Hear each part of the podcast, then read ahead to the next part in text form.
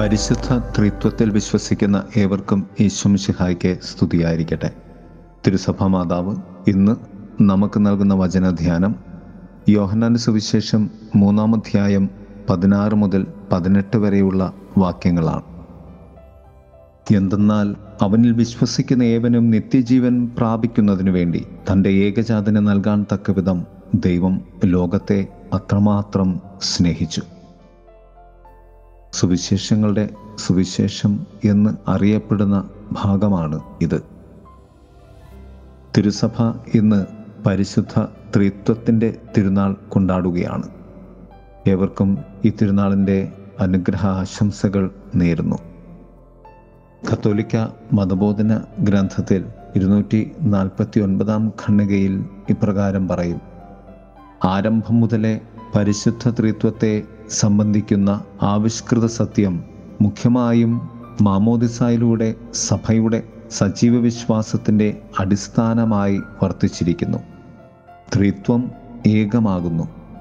നമ്മൾ വിശ്വസിക്കുന്നത് മൂന്ന് ദൈവങ്ങളിലല്ല മൂന്ന് വ്യക്തികളായ ഏക ദൈവത്തിൽ ഏക സത്തയോടുകൂടിയ ത്രിത്വത്വത്തിലാണ് മതബോധന ഗ്രന്ഥം ഇരുന്നൂറ്റി അൻപത്തി മൂന്നാം ഖണ്ണിക ത്രിത്വം എന്ന സത്യം നമുക്ക് ബോധ്യപ്പെടുത്തി തന്നത് പുത്രനായ യേശുവാണ്.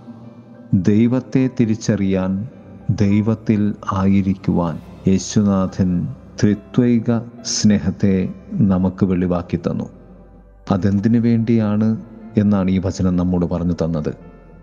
എന്തെന്നാൽ അവനിൽ വിശ്വസിക്കുന്ന ഏവനും നിത്യജീവൻ പ്രാപിക്കുന്നതിന് വേണ്ടി തന്റെ ഏകജാതനെ നൽകാൻ തക്കവിധം ദൈവം ലോകത്തെ അത്രമാത്രം സ്നേഹിച്ചു.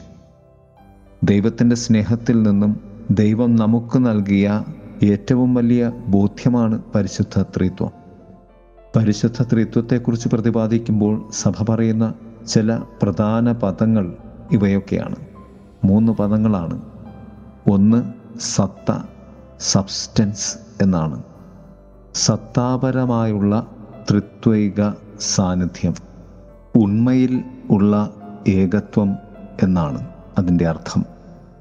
രണ്ട് വ്യക്തി അഥവാ പേഴ്സൺ പരിശുദ്ധ ത്രിത്വത്തെ മൂന്നായി ദ്വതിപ്പിക്കുന്നു അഥവാ സൂചിപ്പിക്കുന്നു.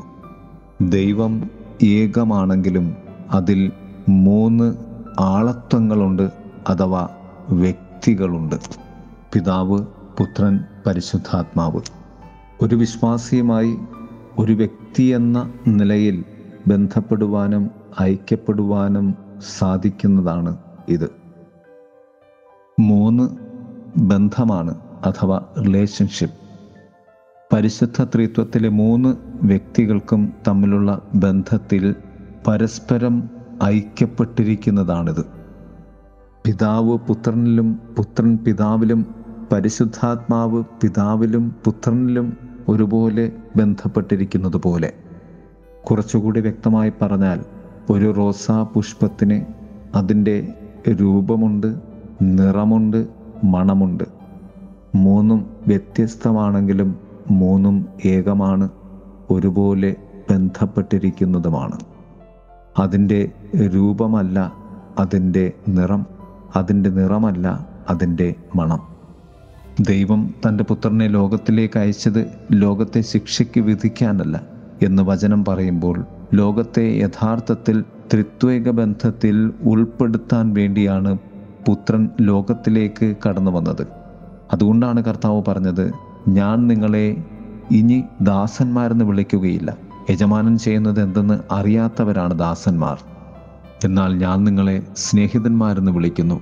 കാരണം എന്റെ പിതാവിൽ നിന്ന് ഞാൻ കേട്ടതെല്ലാം ഞാൻ നിങ്ങളെ അറിയിച്ചു. ത്രിത്വൈക ദൈവത്തിന്റെ സ്നേഹിതരായി ക്രിസ്തു വഴി നാം മാറുകയാണ് ചെയ്യുന്നത്. നമുക്ക് ദൈവീക സ്നേഹത്തിന്റെ ഐക്യത്തിൽ നമ്മെ തന്നെ വിട്ടു നൽകാം. ദൈവം നമ്മെ സമൃദ്ധമായി അനുഗ്രഹിക്കട്ടെ. ആമേൻ.